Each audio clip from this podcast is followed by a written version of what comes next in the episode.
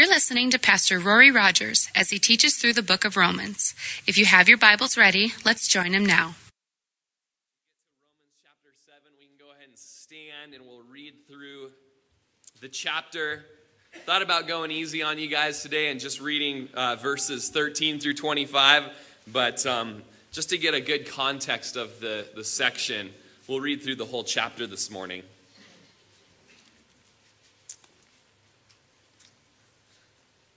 Romans chapter 7, verse 1.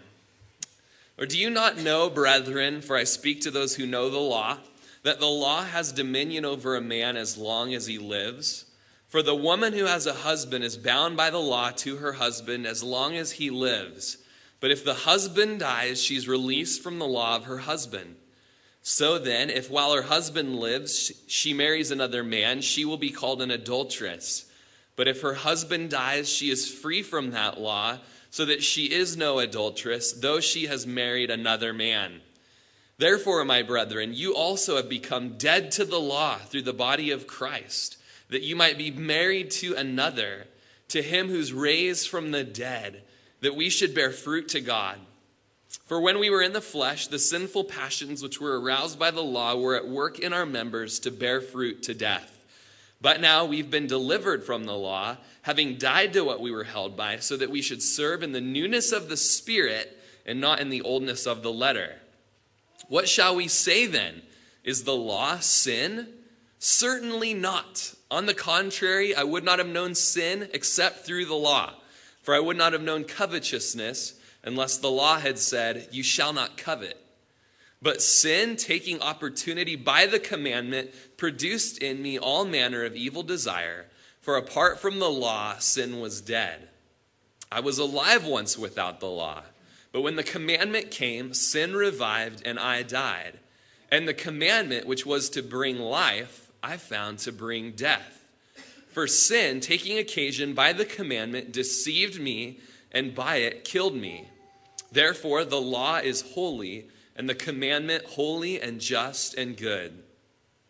Has then what is good become death to me? Certainly not.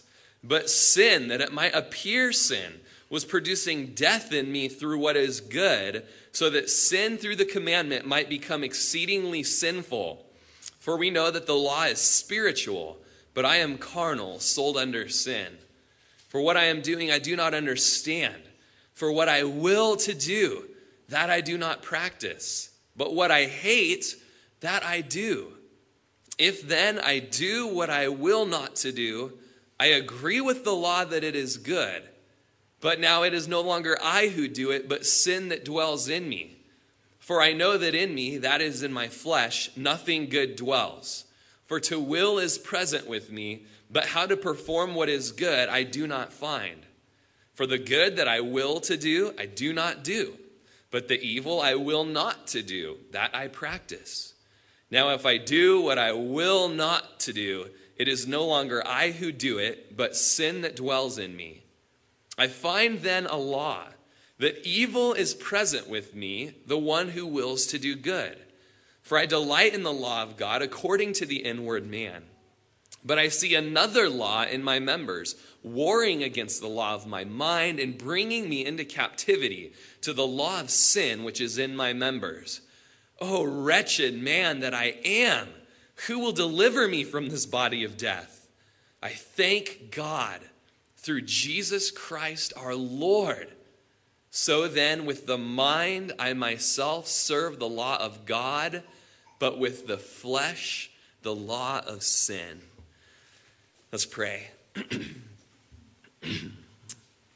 Lord, again, what a chapter.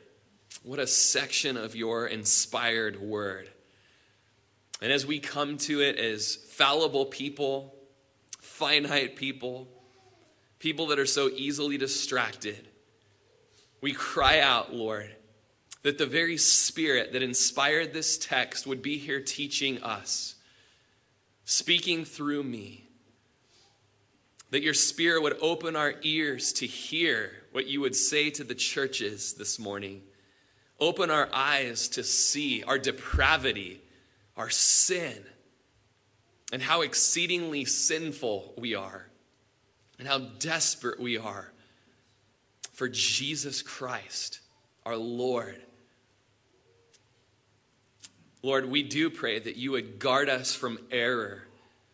Guard me from error in teaching this text. Give us understanding. And Lord, arm us and equip us that we can fight against sin, we can fight against the flesh. And Lord, help us today just to turn to your spirit. Lord, just work in our midst. And Lord, I pray that those that are in the battle this morning, those that are struggling, Lord, that today you would bring great encouragement for them, that Romans 8 1 would come to pass, that therefore there is now no condemnation for those who are in Christ Jesus, who do not walk according to the flesh, but according to the Spirit. Lord, let us turn to your Spirit today. In Jesus' name, amen. Amen. Today we look at, you can be seated. Some confusing looks. Today we look at the battle that's going on against our remaining corruption. And my prayer has been in the last three weeks of mulling this text over in my mind that God would guard us from unbiblical perfectionism that is taught often within the church, and at the same time, that He would guard us from an ungodly, uncharacteristic practice of perversity. In verses 13 through 25, what we're focusing on today, we see this relationship that goes on between the believer and sin.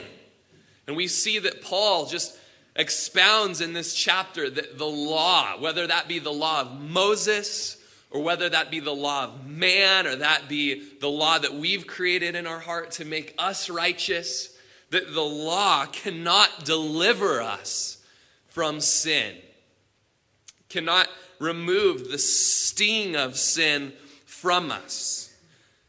And real quick, we get into verse 13, which has been called somewhat of a bridge between verses 12 and 14 as Paul has spoken much about the law and not being able to deliver us from sin, but actually, verse 5 says it arouses sin within us, or it's a bridgehead that takes occasion by the law and causes us, or, or not causes, but sin uses the law as a bridgehead, moving us to sin. It's sin that does it, not the law. The law is good, as Paul has defended.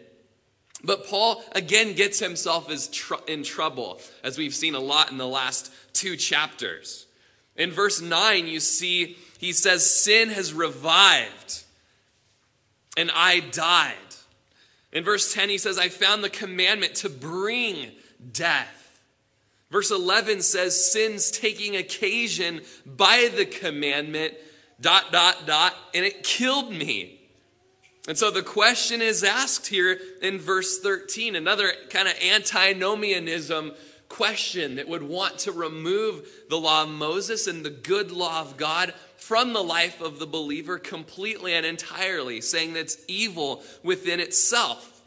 So is it death to us? Is the law of Moses just death? And is it sin? And Paul just says violently and emphatically, certainly not, and then goes on to explain that.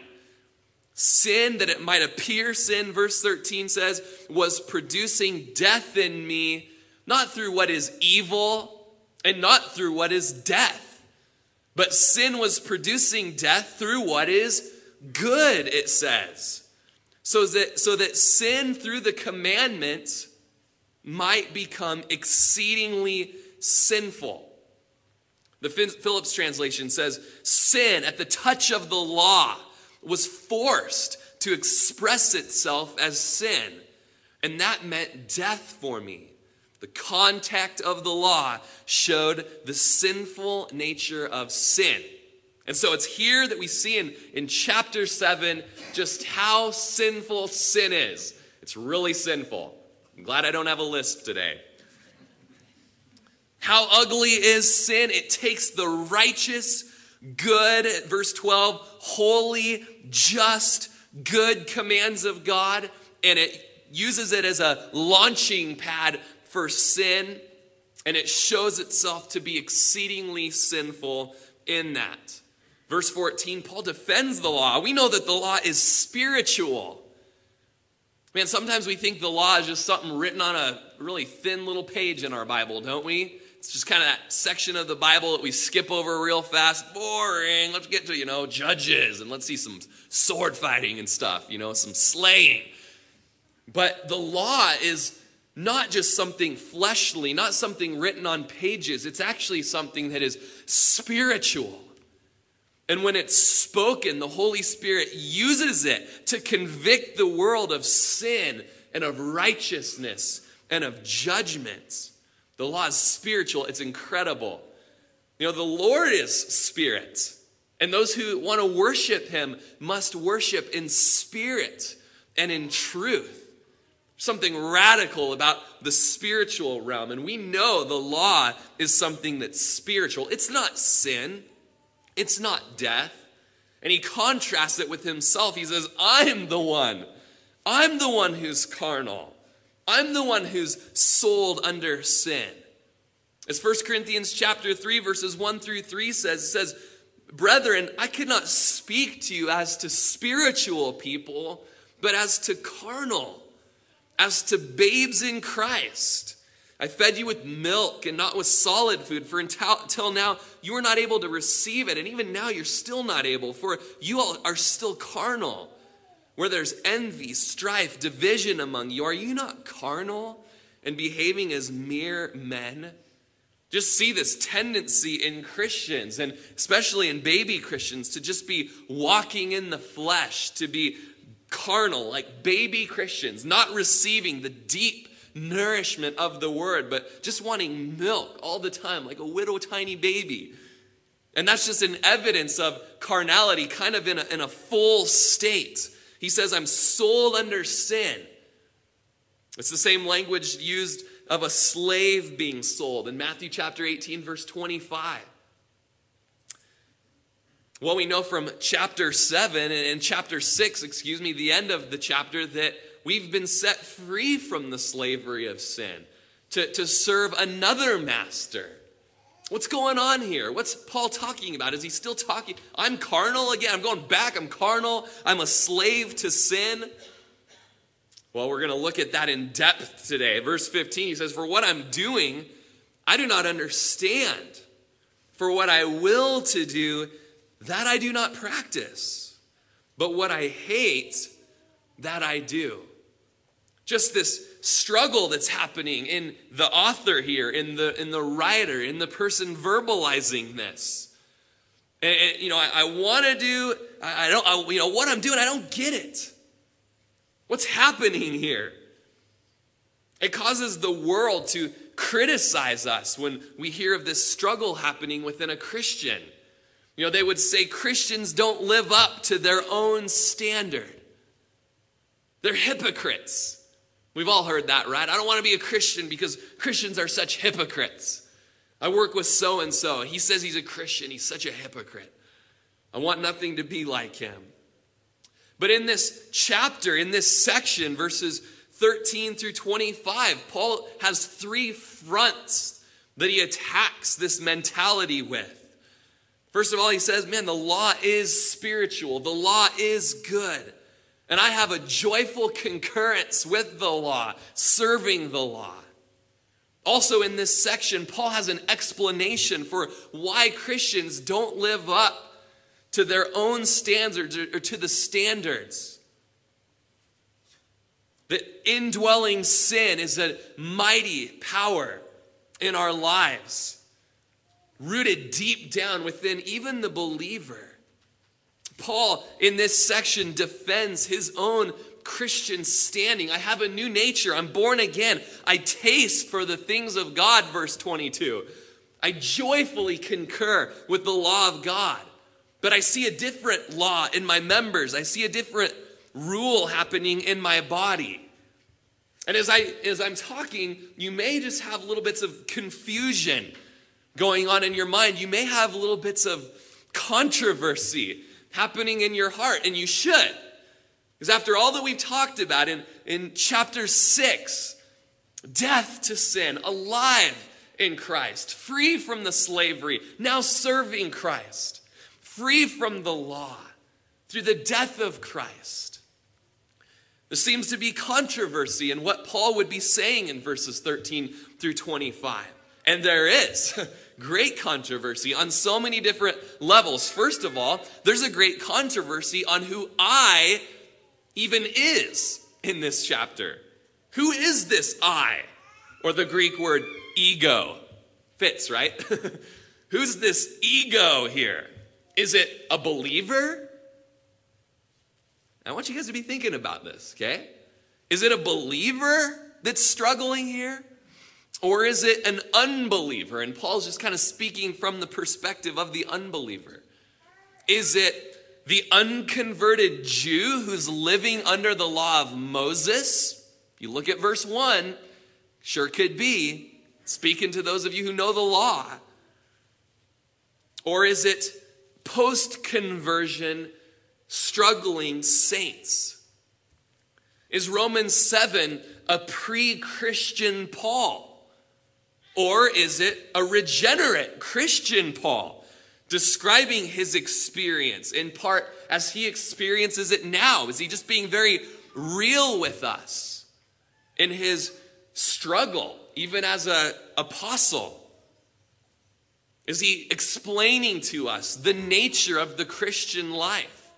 Should we expect the rest of our Christian existence to be characterized by this sort of severe struggle that we see in verses 13 through 25. And I'll tell you, three weeks of studying this, godly scholars line up on both sides. And there's sharp division upon this chapter's interpretation.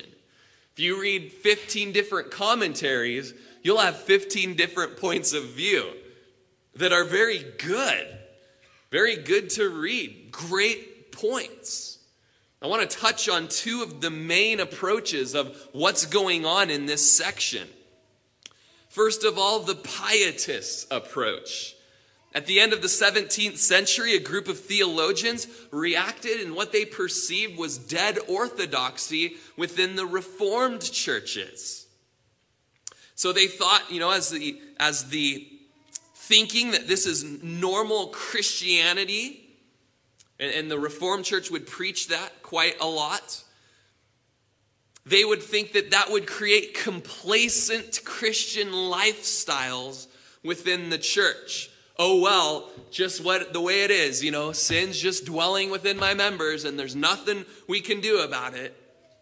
And so, in this complacency, men like A.H. Francke and Jay Bengel ascribed this experience to someone who would only be halfway into the true Christian experience.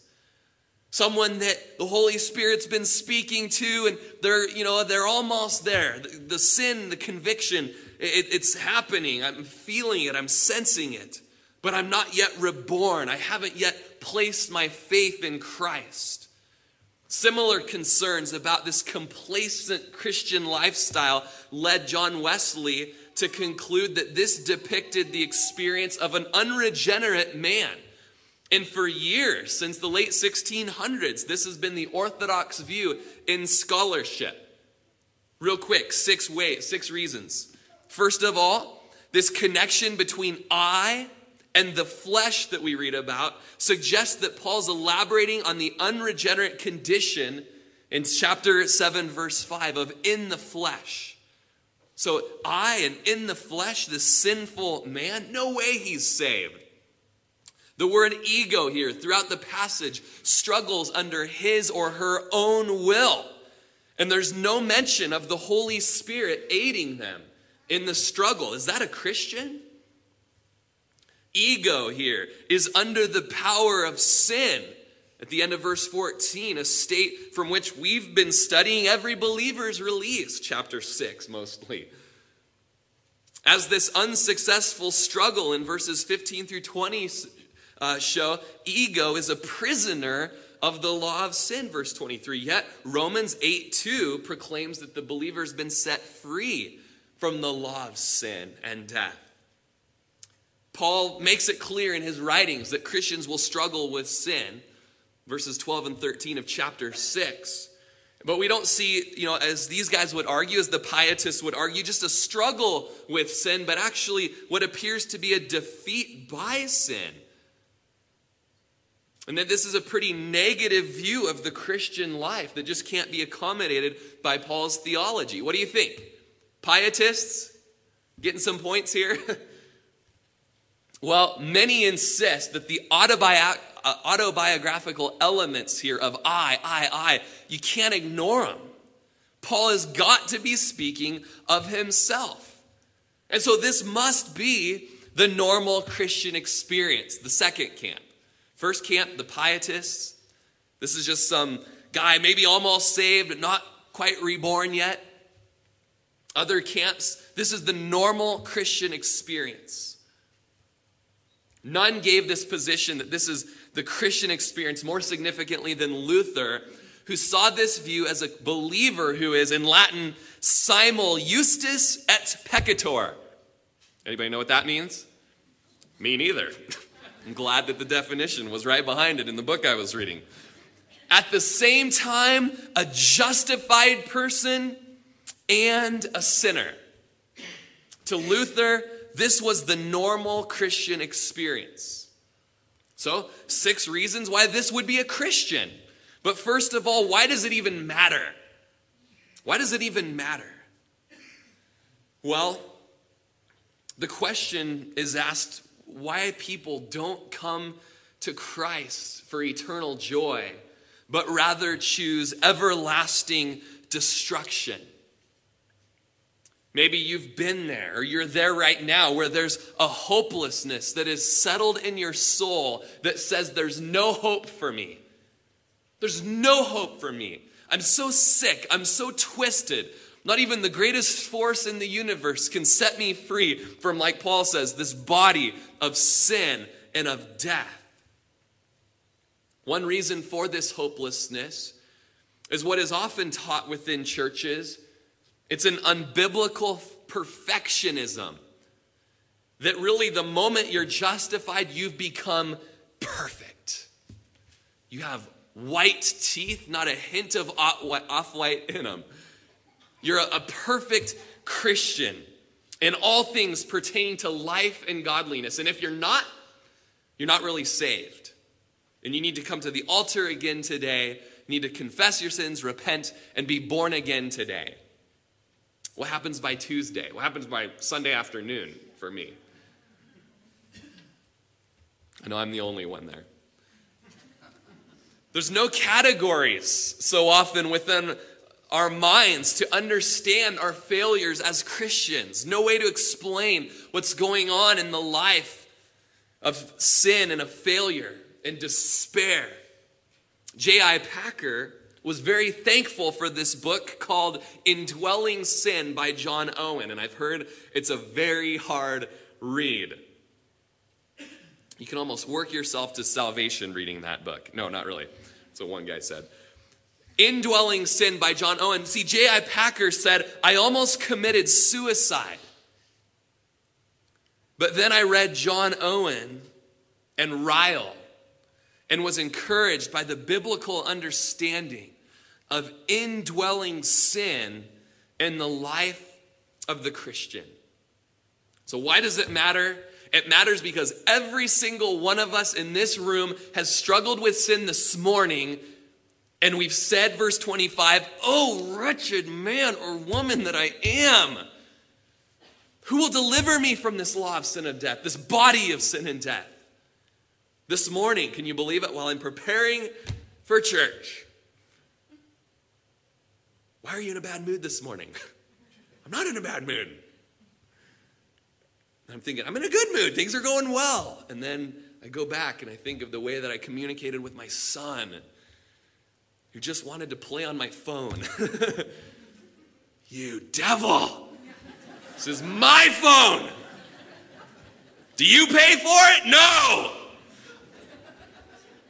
Do you know what kind of phone I had when I was a kid? Mounted to a wall. Made tick, tick, tick noise. That's how I played with my phone. Wretched boy.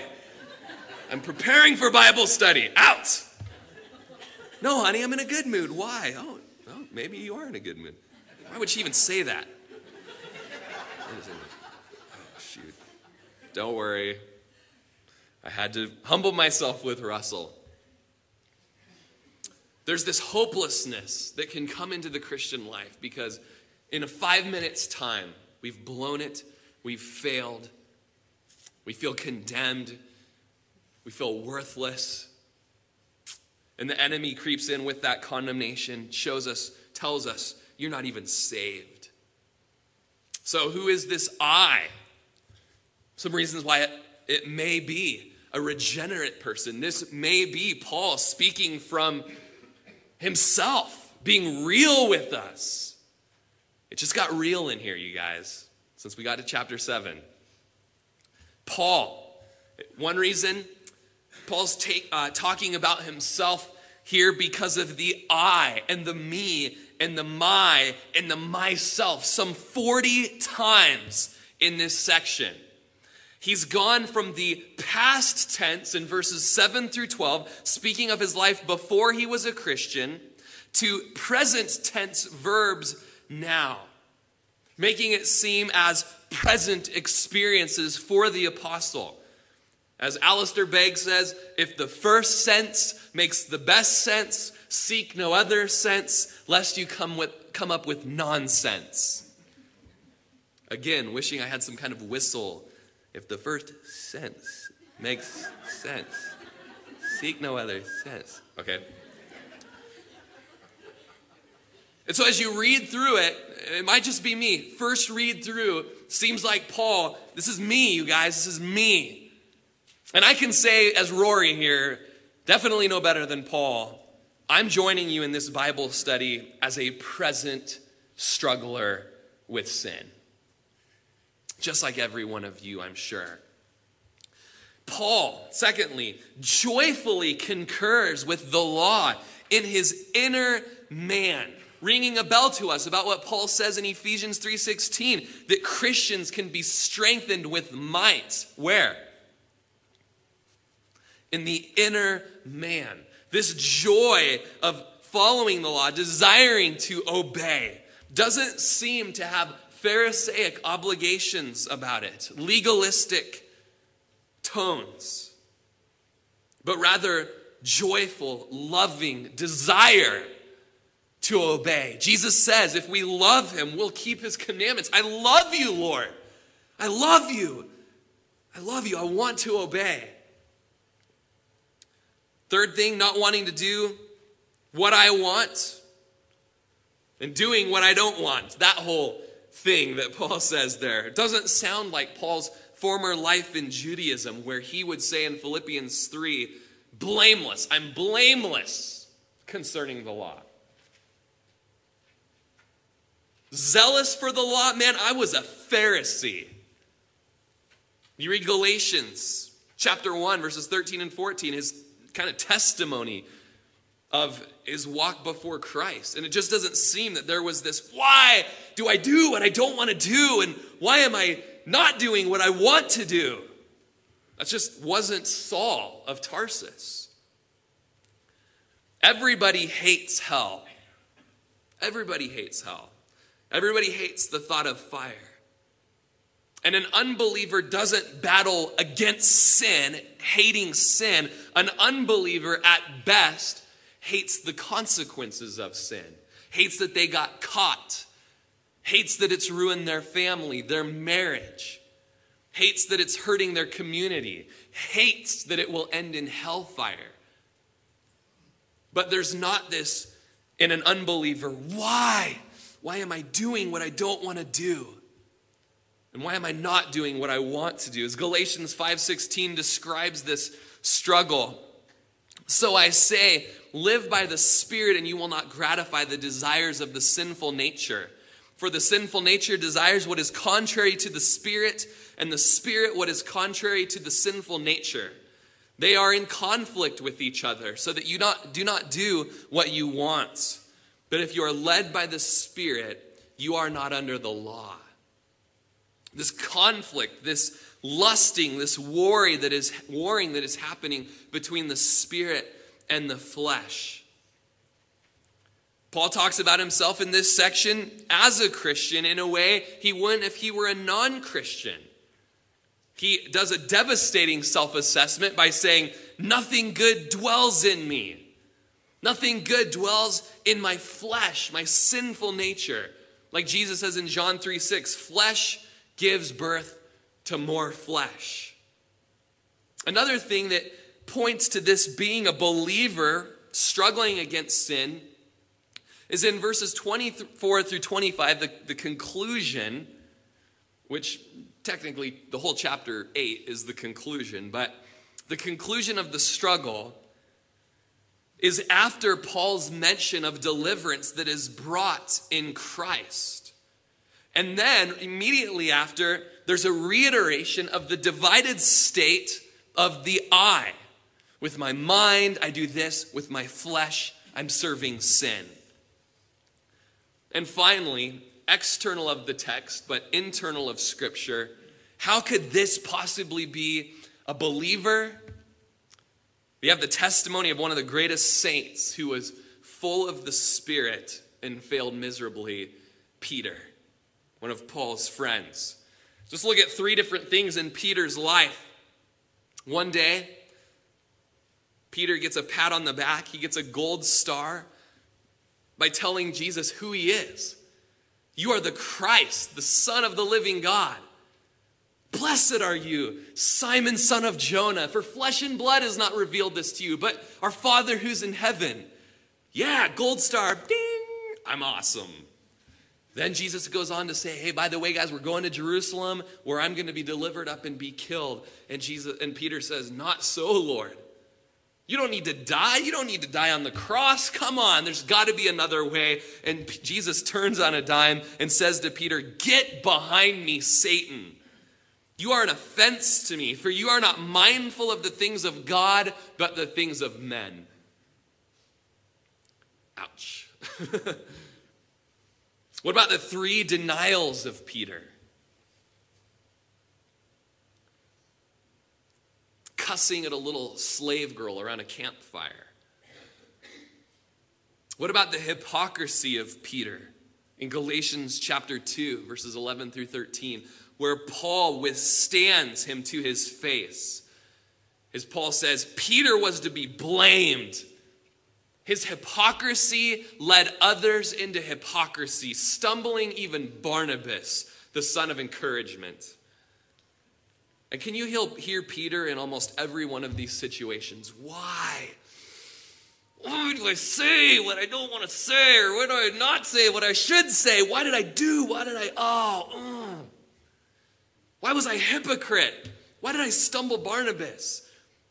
Man, there's this body of sin that verse 25 refers to. It's not a rag or a remnant of the old man remaining.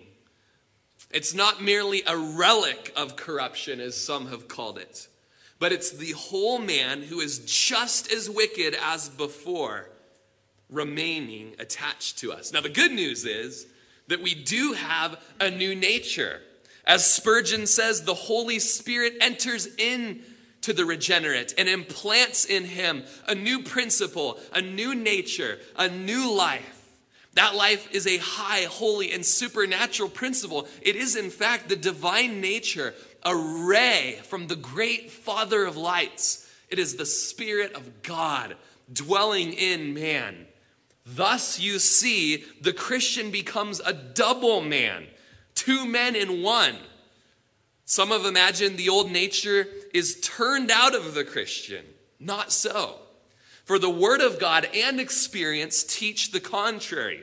The old nature is in the Christian, unchanged, unaltered, just the same, as bad as it ever was, while the new nature in him is holy, pure, and heavenly, and hence we have to notice in me there arises a conflict between the two. Understand then that the old nature of the Christian is a body, that body of death, that has in it a substance, or as Calvin puts it, a mass of corruption. It is not simply a shred or a remnant or a cloth of the old garment, but the whole of it is still there. There in its entireness, with its sad tangibility, a body of death. And why does he call it a body of death? Simply to express what an awful thing this sin is that remains in the heart. It is a body of death. An example, a metaphor, a picture that is often used when teaching this chapter would be back in ancient days, whenever a tyrant was arrested or a murderer arrested, they would take the body of a dead person, or if you were a murderer, they would take the body of the person that you murdered and they would bind this body to you back to back, arm to arm, neck to neck, leg to leg, and you would carry around this dead person with its putrid aroma, with its decaying state, drawing attention to yourself all around until nothing remained and it would fall from its ropes. In the same way, we have on us this putrid, corrupting body. Dead, yeah, but still attached to us. The body of Adam, the flesh. Loathsome, hideous, abominable to our new life. As, dead as a stinking carcass would be to a living man. Francis Quarles gives the picture at the beginning of one of his emblems of a great skeleton in which the living man is encased. However, it's true to us. This old skeleton man, filthy, corrupt, and abominable, is a cage for the new principle that God has placed in our hearts. An old man that we're still attached to, an old nature, a new nature a battle between the flesh and the spirit. And praise God, greater is he who's in you than he who's in the world. And so, as we look at this text, there is a qualification before studying it. There's a qualification. This text does not teach us to just make peace with sin, to just kick back on the couch and just say, oh, well, I'm a sinner.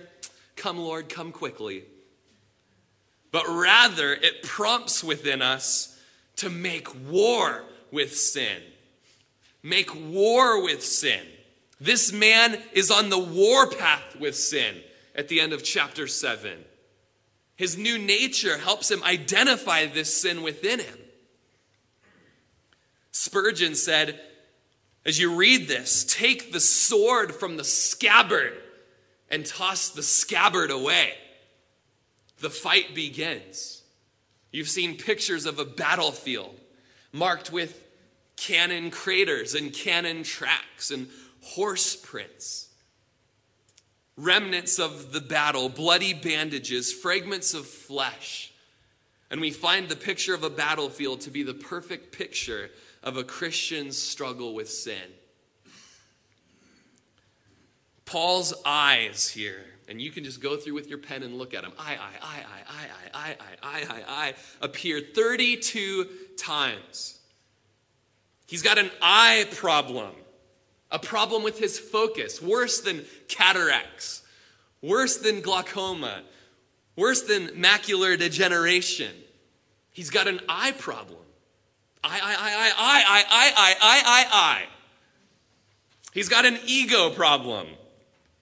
We can say, after reading this, Lego your ego. 32 times I. One reference to the Holy Spirit in chapter 7. These verses show us what the Christian life, seeking to relate to God on the basis of legalism, on the basis of the flesh, on the basis of ego, on the basis of I, we see what that life would look like. How we, even as Christians, relate to God by the flesh so often, by rules so often, by legalism. That's always been our modus operandi. It's always been our habit. Relating to God by I. Since the garden, Adam and Eve have tried to fix themselves by I, by fig leaves. Oh, we're naked. Oh, we've got sin. Oh, we've got shame. I. I happen to have a pair of shears on me. We're going to trim this fig branch and hang it on ourselves. But when the Lord comes, he says, That's not going to do. That's not going to do. There can no be covering of sin without the shedding of blood. And the next thing we see is Adam and Eve covered in the skins of an animal. It's not about I. It's not about accomplishing it in the flesh. In Ezra, we see a great repentance take place by the people. We'll never sin again. Never, Lord. We won't do it. In fact, we're not only going to sin in those ways, we're going to create a bunch of other rules for us to do as well. But by the next book of Nehemiah, Nehemiah rebukes the people for failing to live up to the commandment and for even failing in their own commandments they've added on themselves. In Romans 8, we see a fresh new picture. We see the spirit empowered victory where there's no I, but there's a whole lot of Holy Spirit. There's a whole lot of victory. There's a whole lot of relating to God, not by ego, but by the Holy Spirit. In Romans chapter 8, the Holy Spirit is now referred to 21 times, and the pronoun I appears only twice, and both are in reference to faith in Christ. So, Romans 7, you guys are sensible people, and you all have your own Bibles. Personally, I see it as a believer that is struggling with sin, but that picture of a believer, he's in a self centered place. He's relying on his own strength, his own rules, seeking gratification and victory through legalism. And we see that he hates something. In verse 15, for what I'm doing, I don't understand. What I will to do, that I do not practice, but what I hate, that I do. As Psalm 97:10 says, You who love the Lord hate evil. He preserves the souls of the saints. He delivers them out of the hand of the wicked. Jude 123 says that we're to hate even the garment that's been defiled by the flesh. This Romans 7 guy, man, he hates sin. He hates the flesh. He says, What I want to do, I'm not doing it. And Psalm 65 3 says, Iniquity has prevailed against me. As for our transgressions, you will provide atonement for them. Psalm 119, what an awesome chapter. Verses 1 through 6, we just read Blessed are the undefiled in the way who walk in the law of the Lord. Blessed are those who keep his testimonies, who seek him with the whole heart. They also do no iniquity, they walk in his ways. You've commanded us to keep your precepts diligently. Oh, that my ways were directed to keep your statutes. Then I would not be ashamed when I look into all your commandments. Also in chapter 119, verse 32 and 40, I will run the course of your commandments, for you shall enlarge my heart. Man, what does the, the believer want to do? We want to run the course of his commandments. As verse 40 says, Behold, I long for your precepts. Revive me in your righteousness. Paul, David, man, knowing the right thing to do, but not doing them. Knowing the wrong thing to do, but doing them. As Proverbs 24 16 encourages, a righteous man may fall seven times and rise again. You look at the testimony of Peter. And don't think for one second that he didn't want to stand by Jesus, that he wanted to be brave and go to the death with Jesus. And yet he cursed a little slave girl. Have the desire, what I want to do, but I'm just, I'm not doing it. Verse 16, if then I do what I will not to do, I agree with the law that it is good. The author here has an understanding that something is sin, and he desires not to do it. It shows that there's an agreement within him that the law is righteous and that sin is evil. the New Living Translation says of verse 16, But if I know that what I'm doing is wrong, this shows that I agree that the law is good. Verse 17, But now it's no longer I who do it but sin who dwells in me. Now, this is not a quintessential, the devil made me do it excuse. Paul's not trying to excuse his sin, but to recognize how powerful sin is. Verse 18 I know that within me, that is, in my flesh, nothing good dwells. For to will is present with me, but how to perform what is good, I do not find. Wickedness that is present in us. Even Genesis chapter 6, verse 5, the Lord saw just before the flood that the wickedness of man was great in the earth and that every intent and thought of his heart was only evil continually. Some song that was on the radio today, you know, the or not today, this week, you know, look into your heart when it's calling to you. Whatever. Don't look to your heart. It's deceitful, it's desperately wicked, as Jeremiah says. Every intent and thought of your heart is only evil continually. That is in your flesh. Isaiah 64 6 says, We're all like an unclean thing, and all our righteousnesses are like filthy rags. We all fade as a leaf, and our iniquities, like the wind, have taken us away. Boy, is this not opposite of what the world teaches us that all of us are inherently good? And to fix our problems, we just need to look inside ourselves. And you're a good person. We just need to fix you a little bit. Just look inside yourself. Man, that is garbage. We've inherited corruption. Every thought is only evil continually. Within me, nothing good dwells. For to will is present, but how to perform what is good I do not find. And you'll notice there in verse 18, and I, I hope you have a pen with you, underline the word how. How to perform what is good I do not find. This is me Lord, I know the law and I know your word and I know your standards and I know your attributes. I know that you are good and I want to do right. But then we so often ask that question how? How do I do what is right? Can somebody tell me how? Does anybody have the answers? How?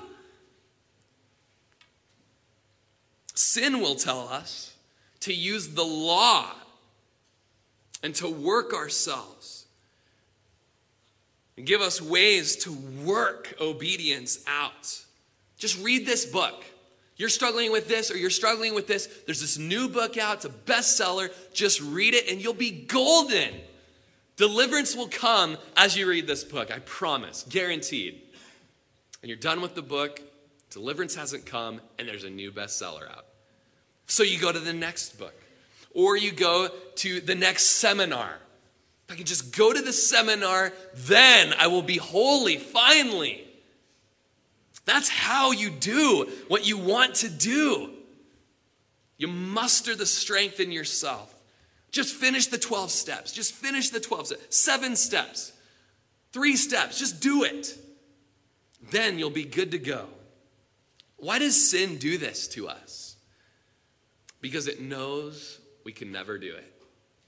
It knows we can never do it. So it puts us on the little hamster wheel of works. Sorry. I never even had a hamster, but I think that happens. Sin knows we will never succeed. And so it gives us works to do, lying to us. Verse 19, the good that I will to do, I, I do not do. But the evil I will not to do, that I practice. I want to love my wife as Christ loved the church. I want to be patient with my kids. I want to care about the Great Commission and preach the gospel. I want to serve the body of Christ. but I don't do any of those things. I don't want to say these foul words. I don't want to lash out at my husband. I don't want to be critical of these people. I don't want to lust in my mind, but I do. How? How can I not do these things? Verse 20 Now, if I do what I will not to do, it's no longer I who do it, but sin that dwells in me. This correlates with verse 17. The power of sin. I'm still a sinner. Sin is still in me. I find then a law, verse 21, that evil is present with me, the one who wills to do good. For I delight in the law of God, according to the inward man. Reading through Psalm 119 at the prayer meeting here uh, a couple months ago is such a beautiful time. And one thing that you constantly read in that chapter is, is like verse 20 where he says, My soul breaks with longing for your judgments at all time. I delight in the law. In my inner man, I love your law. I have joy in concurring with the law. But I see, verse 23, another law in my members, warring against the law of my mind and bringing me into captivity to the law of sin which is in my members. You might notice that there's this law he keeps referring to. I, I see a law. You might say, I see a paradox. I see two truths that are real, but don't seem like they can go together. I see this death to sin, death to the slavery, living and serving God and reckoning these things to be so. Yet there's still a struggle. It's a paradox. There's this law of my mind that is battling a law of my members or my body parts, my flesh. And isn't that powerful? That there's a war going on between your mind, I want to do, I, I know what's right. I believe that, that God, His holiness, His purity, in His presence, there can be no evil. I want that. But there's these other things that I do. I don't want to do them. This law of my mind. You know, in Matthew 22, we see we're to love the Lord with all of our mind. In Philippians chapter 4, we see that we're to meditate and to think on things that are pure and holy and right and true and of good report. We're to think on these things. In 2 Corinthians 10:5, we're to bring every thought into captivity in the obedience of Christ. There's this battle going on though. The spirit lusting against the flesh. The struggle between the new nature, our inward man, as Paul calls him, and the flesh, this law that's within our members, our body parts.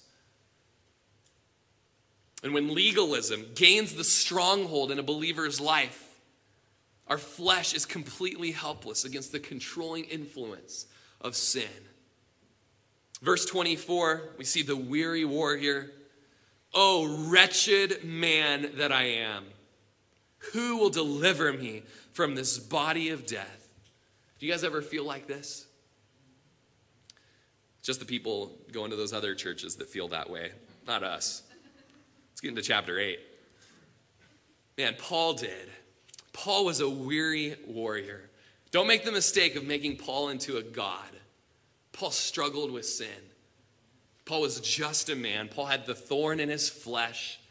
And he wrote, Hey, don't, don't be deceived. No temptation has overtaken you except that which is common to man. It's common to me, Paul. It's common to Peter. It's common to Elijah. It's common to you. But God is faithful, and He's made the way of escape. And we want to note here in verse 24 that the question is no longer how, but the question is who. Not how can I do it, it's who can deliver me. Chapter 7 shows us this dilemma of sin. And if we left it at chapter 7 and that's all we had, it would be such a bummer. Because we don't just have the dilemma of sin, but we have the solution to the dilemma. This verse leads into chapter 8. I thank God through Christ Jesus our Lord, verse 27. I thank God. This is who. It's not a how, it's a who. And we know the who. We know his name, we know his birthplace, we know his heritage, his genealogy. And we know that he ever lives to be a sympathetic high priest. He was tempted in all points as we are, and yet was without sin. Who can deliver us? Our high priest, Jesus Christ of Nazareth. He's alive. He's alive. And he's powerful. And he brings the victory. The solution is not the manual, the solution is Emmanuel, God who's with us. Paul recognizes that as long as he's in the mortal flesh, yes, there will be a battle between his new nature and his flesh. But Jesus will deliver us from the mortal body one day. One day we'll be in a new building, not a tent anymore. He'll give us this heavenly body. It'll be completely void of sin. We'll be purer than the angels in heaven. We'll have the purity of Christ. This verse brings us to chapter 8 from the self-centered life to the spirit-controlled life. 2 Timothy 4:18 Paul says and the Lord will deliver me from every evil work and preserve me for his heavenly kingdom to him be the glory forever amen You know I wish that this chapter ended with the first half of verse 25 I thank God through Jesus Christ our Lord. Yeah, USA, USA. Okay, no, not USA, but Jesus, you know. It's like, yeah, we got the victory. Let's go home. Ow! But then there's the second half of verse 25. So then, with the mind, I myself serve the law of God, but with the flesh, the law of sin. And we're just reminded that there is remaining corruption. Not the remnants, but the whole body of sin. And it's here where we have the paradox of the already, but not yet of the kingdom of God. The kingdom of God in this room is taking place. We're experiencing it. There's victory going on right now. We're being edified and equipped. There's victory that's going on as the Holy Spirit enables us to say no to sin throughout the week. And then there's the not yet. There's the not yet. The the struggle with corruption. But one day, it'll be fully right now. Right now. The crisis and the quandary of sin is shown to us in chapter 7 so that we don't fall into the lie of unbiblical perfectionism to where every time we sin, we would be condemned I never did believe. I didn't believe rightly. I didn't believe. This time I will believe. I do believe. I'm coming forward and now I'm saved. Hallelujah. And I messed up again. No, I must not have believed last time, but now I really believe. I really believe now. I'm coming up. Yes. For the rest of your life, you'd be going through that because you'll never be perfect. Paul wasn't perfect. He calls himself the chief of sinners in a substantial part of his ministry. Chapter 8 shows us the way out of the problem. I can't wait to get there. And while there's tactical losses, the war is won by the power of the Holy Spirit. And all of these eyes that we've seen in chapter 8 are bent into C's. C's for Christ. Let's pray and have the worship team come forward.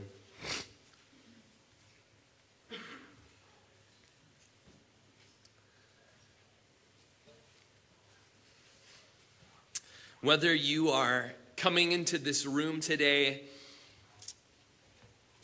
an unsaved person, unregenerate, not born again yet, you've never placed your faith in Jesus, and that you've rested in Him for His perfection, His power, His might, His work, so that that would all become your perfection by grace. And if you come here today and that's you, or whether you come here today and, and you are 30 years, 50 years in the faith, and you can sympathize, you can understand, you relate to this section of Scripture. Today, we can just cry out, confessing our sin, recognizing, Lord, I see in your word that this is sin. This, these things that I've done, these things that I've said, these places I've gone, these things that I haven't done that you've asked me to do, sin in my life. And Lord, I repent today. And I cry out for you to conform me to be like you and to work in me holiness. And these last two weeks have been some tearful times of studying and good times of conversation. Just with people struggling with sin. And just today, perhaps the Lord's shown you you've been trying to do it on your own. You've had an eye problem. But right now, we want to respond to His word. And if you're here today and the Lord's shown you your eye problem, I just encourage you right now to lay down yourself and just by faith cry out for the power of the Spirit. Cry out for just a renewed vigor and ability to rest and lean on the power of the Holy Spirit. If you're here today and you've never, you, you just can't relate to this chapter, you can't relate to this guy, you've never had this problem of not doing what you want to do and wanting what you don't want to, you, man, you know, you're in a, a scary place. Perhaps grace is not in your heart. You're in a scary place if you have no quandary in your spirit against sin.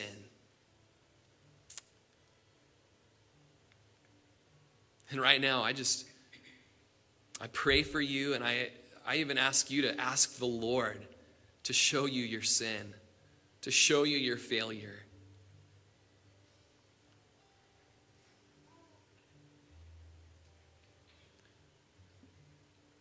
Got to share the gospel with a guy this week who says, I, I love the Bible.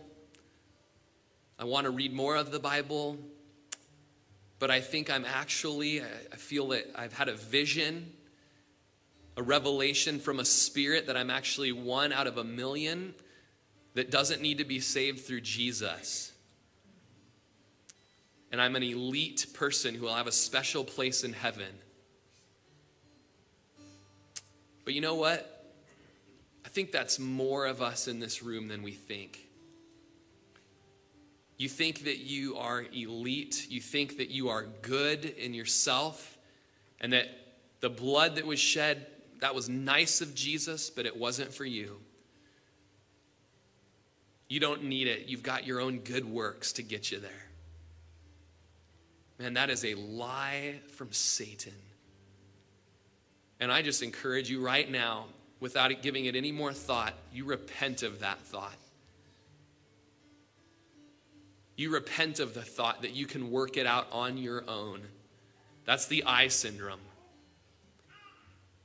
And you cry out right now, the Holy Spirit to indwell you, to take out your heart of stone and to replace it with the heart of flesh. Cry out for the blood of Jesus to atone for your sins, to cleanse you to take off your robes of filth and to clothe you in robes of. You've been listening to Pastor Rory Rogers, pastor of Calvary Chapel of Crook County, located in Prineville, Oregon. For more information on this ministry, or if you'd like to contribute, please feel free to write us at P.O. Box 378, Prineville, Oregon 97754, or check us out further at our website at www.calvarycrookcounty.com. We thank you so much for listening, and we pray that this ministry has blessed you.